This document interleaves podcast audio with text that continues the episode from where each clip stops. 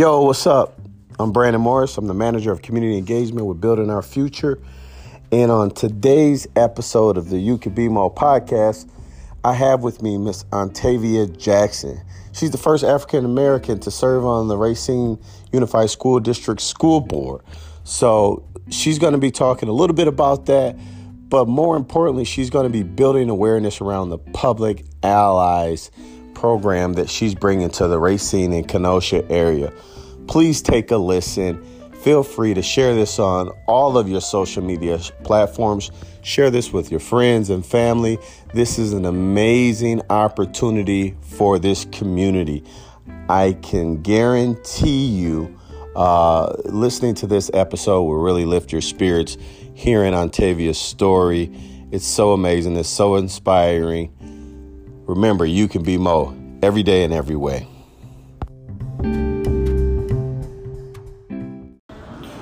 Yo, what up? This is Brandon Morris. I am the manager of community engagement with Building Our Future. And today I have with me Ontavia Jackson. She's actually running for school board in the Racine Unified School District, which is just so amazing. I feel empowered to even be in this opportunity to sit with someone who's running for, for that type of position. So, Ontavia, how are you doing this morning? I'm good. How are you doing? Hey, I'm doing well. So, can you can you tell us about this Public Allies program? Like, what is that all about?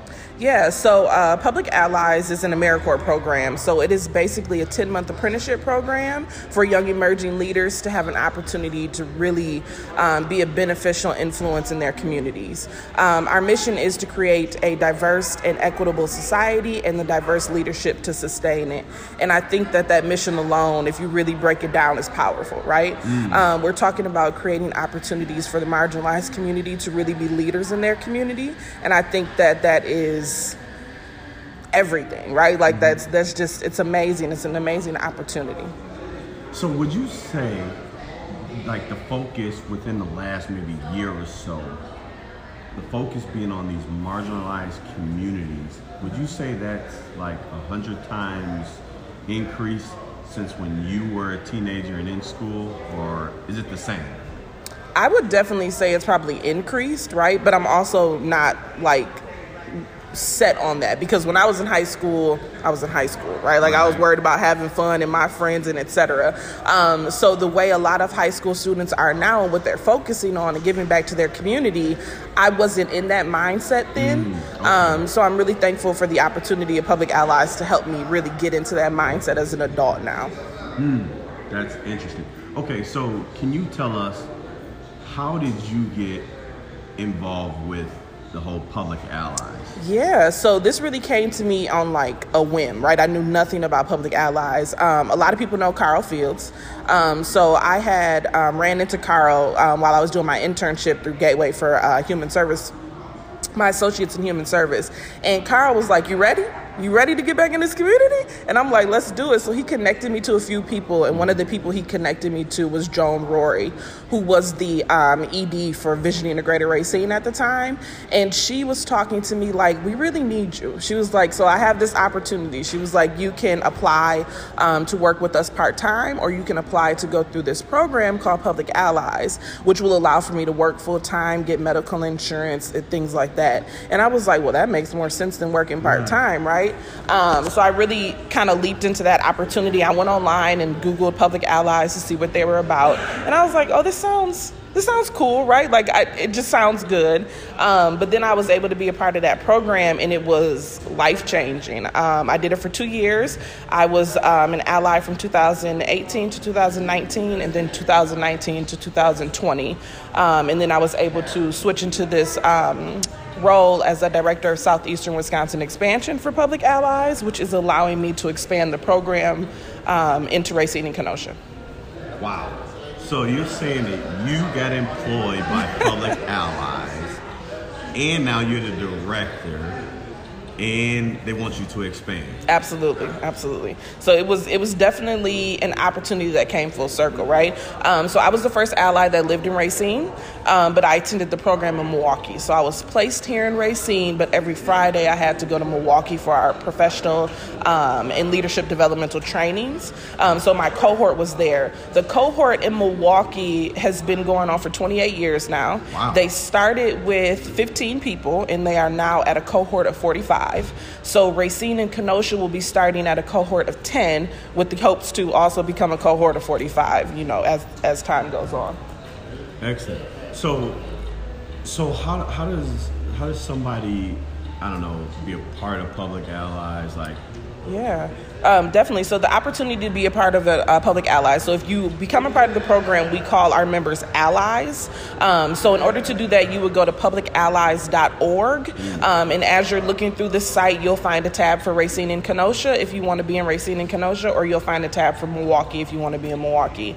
Um, and you just go through the process of applying, and then there is like your interview process. If you are accepted um, into the program, then you'll have another process with the organizations in the community to find one that connects with your likes and interests. Interesting. So, are, are there is there a target group of folks that you're looking for, like an age group?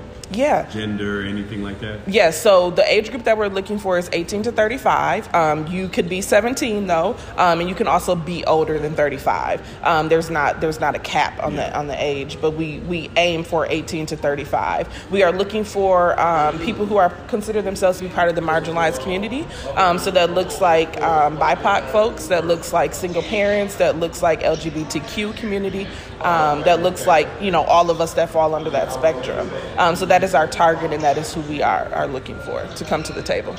Excellent. And what, what if there what if there are seniors in high school do they have this same opportunity as well? Yeah, yeah, they definitely have the same opportunity. So, so the thing is, is this is considered a full time position, right? Okay. So we're looking for people who are like graduating out of school so that they have the time. So you would work Monday through Thursday in your placement organization for eight and a half hours, um, and then every Friday we come together for professional and leadership developmental trainings. And those trainings will be um, brought to us by our community members, right? So our community members. We want to utilize people who have the understanding, the expertise, who have the lived experience to be able to come to the table to talk to us regarding different topics, right? So we'll talk about racism, we'll talk about conflict resolution, um, we will talk about all, all the isms. Um, we definitely want to be able to have the opportunity to bring to our allies more knowledge, right? More opportunities to put tools in their toolbox. Wow, that's deep. Yeah. All right, so there's some names that are popping up for me in mm-hmm. different groups that, that, that, talk about. But is this fit for someone that has college opportunities? Would that work, or would it fit for more kids that maybe are looking for a trade? Looking to get into the workforce right away? So I would definitely say this is the perfect opportunity. AmeriCorps in general is the perfect opportunity to really figure out what is it that you want to do, right? Mm. Um, when I got involved in the program, I knew I wanted to work in my community, but I couldn't tell you what I wanted to do. Um, and as a result of being part of the program, right, I'm running for school board. Never seen that. Mm. Um, I'm running for school board. Um, I sit on two boards, and I have the potential of sitting on a third. Most of those people have come to me, right, wanting me to be a part of their their board. Um, the opportunities of networking have been tremendous right like i can't i can't explain to you the amount of people that i met and the opportunities that i've had to do public speaking um, the opportunities that i have had to really just insert myself as a leader in this community um, i think that people who are trying to figure out their path of what to do next this is a good opportunity people who are passionate about really helping in their community um, focusing on social justice based work and organizations, this is a perfect opportunity for them.